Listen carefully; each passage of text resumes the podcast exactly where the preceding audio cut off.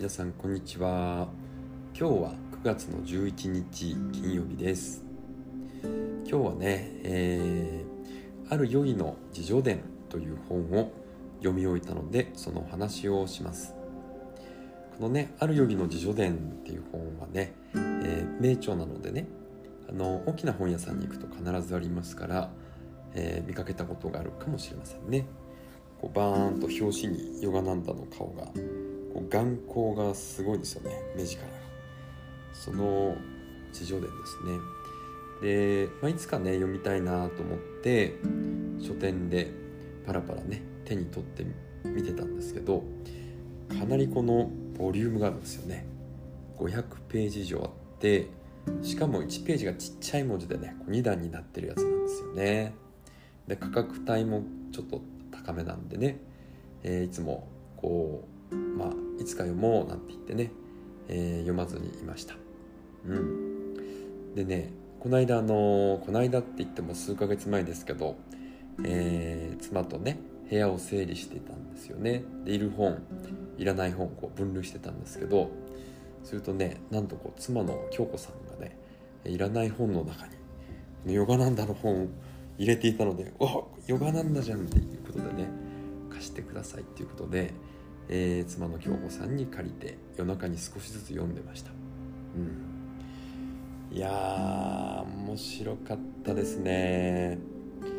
そう。あの僕は夜中の2時から4時ぐらいまでね、えー、習慣的に起きてるんですね。ですごく静かな時間で僕と猫だけが起きててね、まあ、の家族みんな寝てるんで、えー、その間に読書をしたりとか、えー、まあ、1時間ぐらい瞑想したりねヨガをしたりしてます、うん、そしてねあのまあちょっと一気に読むのは大変だろうなと思ってたんですけど、まあ、面白いんで、まあ、しっかり一時一時ね丁寧にこうちっちゃいこう注釈なんかもたくさん書いてあるんで、えー、じっくりとね1ヶ月くらいかかって読みました、うん、まずねそのどんな風に面白かったかっていうとえー、ていうんですかね出てくる聖者とかがまたこう個性豊かでねすごく面白いんですよね。えー、例えばこう素手でね虎と戦うタイガースワミっていうね 人が出てきたりとか、うんまあ、素手でね虎を倒しちゃうんですけど、えー、結局まあそんなことよりももっとこう、えー、聖なる意識にだんだんこう目覚めていってね、えー、行くシーンがあったりとかあとはまあ空中に浮遊するバドリマハサヤっていうねグルが出てきたりあとはまあ何もないところから花の香りを自由に発生させることができるガンダババっていう人が出てきたりあとはまあ50年以上何にも食べずにね飲まず食わずででもこう痩せてるわけでもなくこう非常に健康に過ごした聖者のねギリバラさんなどが出てきますガンジーなんかにもねあのちゃんとあってあのガンジーの話なんかも出てきますしすごくその出てくる人たちがまた素晴らしく面白いんですよね。そうそうでヨガダンダって何した人かっていうと、えー、だいぶでもね前の人なんですよね。1920年代にアメリカに渡ってヨガを広めた人です。うん、そうなんですよね。だからそのまあ今のねこのヨガブームなんかもヨガなんだがいなければきっとね、えー、なかったことかもしれないですよね。そうそれでねあのー、ヨガナンダ自身も子供の頃からすごく霊感が強くて、まあ、前世のことを覚えていたりとか、えーまあ、本当に生まれた直後のね赤ん坊の時の記憶を持っていたりとかね。あとはそのえーと、ヨガナンダを身ご身ごもってるね、えー、お母さんがヨガナンダがね息子さんが生まれてその息子さんっていうのは、えー、西洋に渡ってヨガの教えを広める人ですよっていうことをね、えー、予言されていたりとかね、えー、それをまあヨガナンダの師匠の、えー、よりスリ・ユクテスワっていう師匠がいるんですけどそのさらに首相がねえー、ラヒリ・マハサヤさんってまたすごい、えー、聖者なんですけどねその聖者に予言されていたりとかこうしてね話だけだとなんだかこう信じられないとんでも本みたいにね思われるかもしれませんけどこれね実際にあのいろいろ写真が載ってるんですけど、まあ、アメリカにヨガナンダが実際に渡ってその講演がね大センセーショナルを起こすんですよね。あんまり講演それまでねしたことがなく英語もあんまり自信がなかったらしいんですよね。ででもその神様にこう力を貸してくださいってお願いするとねもう素晴らしい講演をもう各地で大成功させて、えー、そのボストンでね国際宗教自由主義者会議っていうのがあってそれに出席してね講演会をすると瞬く間にその教えがねアメリカ中に広まってまあアシュラムを作ったり子供たちのために学校を建てたりね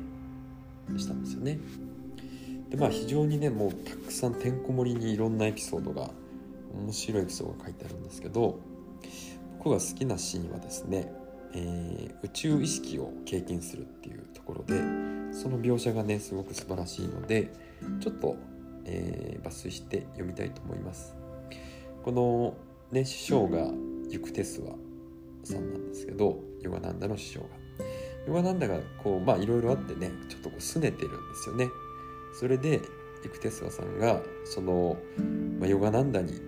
じゃあ宇宙意識を体験させてやろうと。こう心臓のあたりをポンと軽く叩くんですよね。でその後の描写です。途端に私の体は羽が生えたように動かなくなってしまった。そして肺の中の空気が何か巨大な磁石にでも吸い寄せられるようにすっかり抜き取られたかと思うと魂と心はたちまち肉体の監禁から解き放されて透明な光の流れとなって全身の気候から外に流れ出てしまった。肉体は正気を失って抜け殻のようになってしまったが私の意識は逆にはっきりとして生きているという実感がかつてないほど強く感じられた。今まで肉体という小さな殻に限定されていた感覚の領域が拡大されて周囲の一切の原子までも自分の体として感じられるようになった。遠くの道を行く人々も私自身の中でゆっくり移動しているように見えた。そして地中の草や木の根が薄暗い透かし,、ね、透かし絵のように透けて見えてその樹液の流れまでが見分けられた。近くのものは全てあらわに見ることができた。普通前方のみに限られている視野が今や広大な全方位的視野に変わって上下左右前後一切のものが同時に知覚された。頭の後ろの方にはライガード小道を散歩する人々の姿がはるかに見下ろせ一頭の白い牛がこちらへと近づいてくるのが見えた。牛は総員の開け放たれた門の前まで来た時私にはそれが肉眼で見るのと同じように観察された。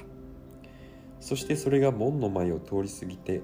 レンガの壁の向こう側に行った後もなおはっきりと見ることができた。私が見つめているパノラマのような光景は映画の画像のように絶えず小刻みに振動していた。私の体先生の体柱に囲まれた中には家具と床樹木と日の光。これらは時折激しく動揺したがやがて全てが一つの光の海に溶け込んでいった。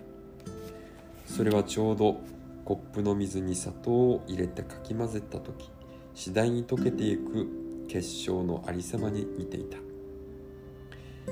一方また光の海からは同じ光の素材によって次々と新しいものが形成された。そして移りゆくそれらの変化は創造活動における因果の法則を示していた。というね、えー、描写です。うん、ここのシーンがねすごく好きなんですね。まだねあのまだまだ続きますが、えー、まあ、続きはよかったらね読んでみてください。ということで。それでねあのー、まあそこのある余儀の自叙伝っていうのは、えー、実はスティーブ・ジョブズとかねビートルズにもすごく大きな影響を与えているそうです。でスティーブ・ジョブズなんかはねあの自分の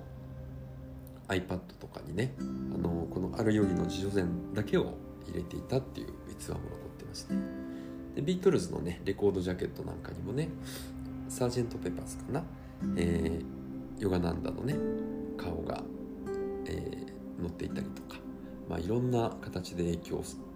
与えてるんでもしかしたらねヨガナンダがいなければこう Apple とか iPhone もなかったりとかね音楽も違う形になってたかもしれませんね。そしてこのねヨガナンダは1952年の3月7日に最後の公演を終えると、えー、マハサマディといってね宇宙との合一を果たすために自分の意思で肉体を離れていったそうです。まあヨギもねこう高い段階になると自分からあの肉体をすっと離れてね宇宙に旅立つことができるそうなんですねそしてその、まあ、正式な、えー、発表によるとそのヨガナンダの遺体っていうのはね死んだ後20日が経ってもね腐敗せずにみずみずしいままだったそうです。はいというわけでね今日はあるヨギの自叙伝のお話をしました。うんもう非常に面白いんであのぜひ読んでみてください。というわけで最後まで聞いていただいてありがとうございました。それでは今日も素敵な一日をお過ごしください。